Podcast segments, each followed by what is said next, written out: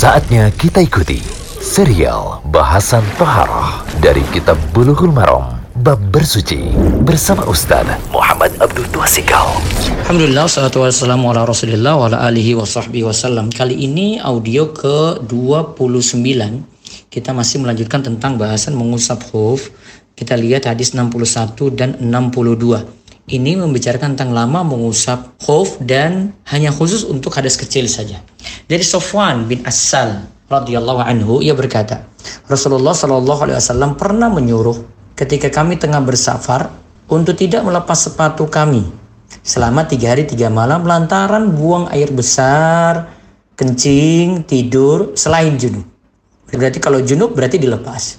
Ini dikeluarkan oleh An-Nasai, Tirmidzi dan lafaznya ini dari Tirmidzi. Hadis ini disahihkan oleh Ibnu Khuzaimah. Kemudian ada hadis ke-62 lagi dari Ali bin Abi Thalib radhiyallahu anhu. Ja'ala Nabi sallallahu alaihi wasallam salasata ayamin wa layaliyahunna lil musafiri wa yawman wa lailatan lil muqimi yani fil masih 'ala al khuffain akhrajahu muslimun. Dari Ali bin Abi Thalib radhiyallahu anhu ia berkata Nabi sallallahu alaihi wasallam menetapkan tiga hari tiga malam untuk musafir yaitu orang yang berpergian dan sehari semalam untuk mukim ini dalam mengusap kedua sepatu tiga hari tiga malam untuk musafir sehari semalam untuk orang mukim. Faedah hadis ini satu hadis ini menunjukkan bahwa ada jangka waktu dalam mengusap khuf jadi kita tidak bebas. Pakai sepatu usap lagi. Walaupun berminggu-minggu mungkin dia pakai kos kaki atau sepatu gitu. Setelah dalam keadaan musim dingin gitu. Ada batasan waktunya. Untuk mukim itu satu kali 24 jam untuk musafir tiga kali 24 jam.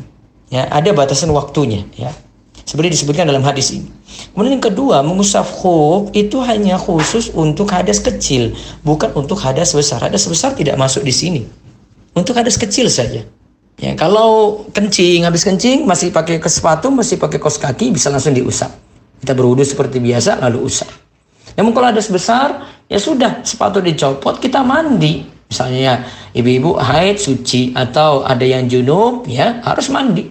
Mandi copot semua. Kos kaki tadi yang dipakai, sepatu yang dipakai, dia lepas. Nanti setelah dia itu suci, baru dia nanti pakai syariat mengusap khuf lagi bisa. Tiga, jangka waktu mengusap khuf dihitung dimulai dari pertama kali mengusap khuf. Ingat pertama kali ya.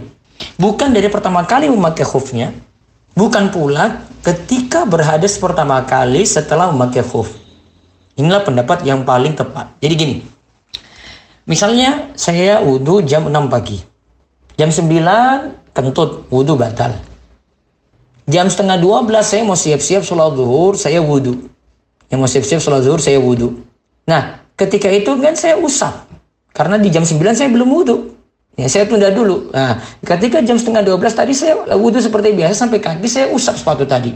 Maka dihitung satu kali 24 jam untuk mungkinnya dari jam itu sampai setengah 12 nanti di hari berikutnya. Kalau mungkin seperti itu, kalau musafir tinggal dihitung dari situ 3 kali 24 jam. Mudah-mudahan bisa dipahami, ini jangka waktu untuk mengusap khuf. Demikian serial bahasan Toharoh dari Kitab Bulughul Maram Bab Bersuci bersama Ustaz Muhammad Abdul Tuasikal.